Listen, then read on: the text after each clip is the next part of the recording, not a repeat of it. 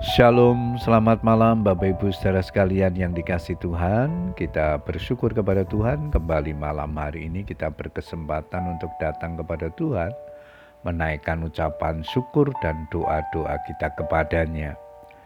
Namun sebelum berdoa saya akan membagikan firman Tuhan yang malam ini diberikan tema Mengasihi tanpa syarat. Ayat mas kita di dalam 1 Yohanes 2 ayat yang ke-10 firman Tuhan berkata demikian Barang siapa mengasihi saudaranya ia tetap berada di dalam terang dan di dalam dia tidak ada penyesatan Bapak Ibu Saudara sekalian, dunia saat ini sedang mengalami krisis kasih. Seperti yang dicatat dalam Matius 24 ayat 12, dan karena makin bertambahnya kedurhakaan, maka kasih kebanyakan orang akan menjadi dingin. Kasih benar-benar menjadi sesuatu yang mahal dan langka. Kalaupun orang mempraktekkan kasih, kasih mereka adalah kasih yang disertai dengan tendensi atau motivasi terselubung, atau mengasihi hanya orang yang mengasihi kita. Dan jikalau kamu mengasihi orang yang mengasihi kamu, apakah jasamu? Karena orang-orang berdosa pun mengasihi juga orang yang mengasihi mereka. Sebab jikalau kamu berbuat baik kepada orang yang berbuat baik kepada kamu, apakah jasamu? Orang-orang berdosa pun berbuat demikian. Lukas 6 ayat 33. Inilah prinsip mengasihi yang dunia terapkan. Bagaimanakah dengan prinsip mengasihi yang sesuai dengan kehendak Tuhan? Alkitab menyatakan, akan tetapi Allah menunjukkan kasihnya kepada kita oleh karena Kristus telah mati untuk kita ketika kita masih berdosa. Roma 5 ayat yang ke-8. Artinya bahwa kasih Tuhan kepada kita adalah kasih yang tak bersyarat, tanpa pamrih, kasih agape. Kasih seperti inilah yang Tuhan kehendaki untuk kita praktekkan, yaitu mengasihi dengan cara Tuhan mengasihi.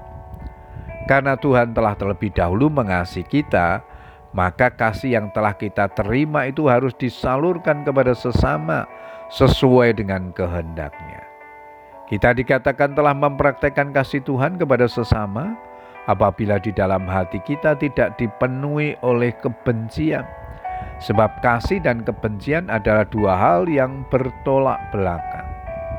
Mustahil kita berkata mengasihi sesama jika dalam praktek hidup sehari-hari kita masih menaruh dendam dan kebencian kepada orang lain. Ajaran utama Kristus adalah kasih. Maka sudah seharusnya kita yang berada di dalam Dia memiliki sifat yang sama seperti Kristus pada saat seseorang membenci saudaranya, maka tidak ada kasih Tuhan di dalamnya. Sebagaimana Kristus telah mengorbankan nyawanya untuk menebus dosa kita dan mengampuni kesalahan kita, maka kasih Kristus inilah yang seharusnya mendorong dan memampukan kita untuk mengasihi dan mengampuni orang lain, termasuk mengasihi dan mengampuni musuh kita. Ciri utama orang percaya adalah memiliki kasih yang tanpa syarat seperti yang diteladankan Kristus. Puji Tuhan Bapak Ibu Saudara sekalian, biarlah kebenaran firman Tuhan yang kita baca dan renungkan malam hari ini akan menolong kita, memotivasi kita untuk terus belajar mengasihi Tuhan dan mengasihi sesama kita tanpa syarat seperti kasih yang sudah diteladankan Tuhan dalam hidup kita, kasih tanpa syarat ketika Tuhan mengasihi kita dengan merelakan dirinya berkorban bagi kita orang yang berdosa.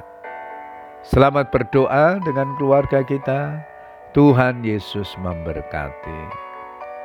Amin.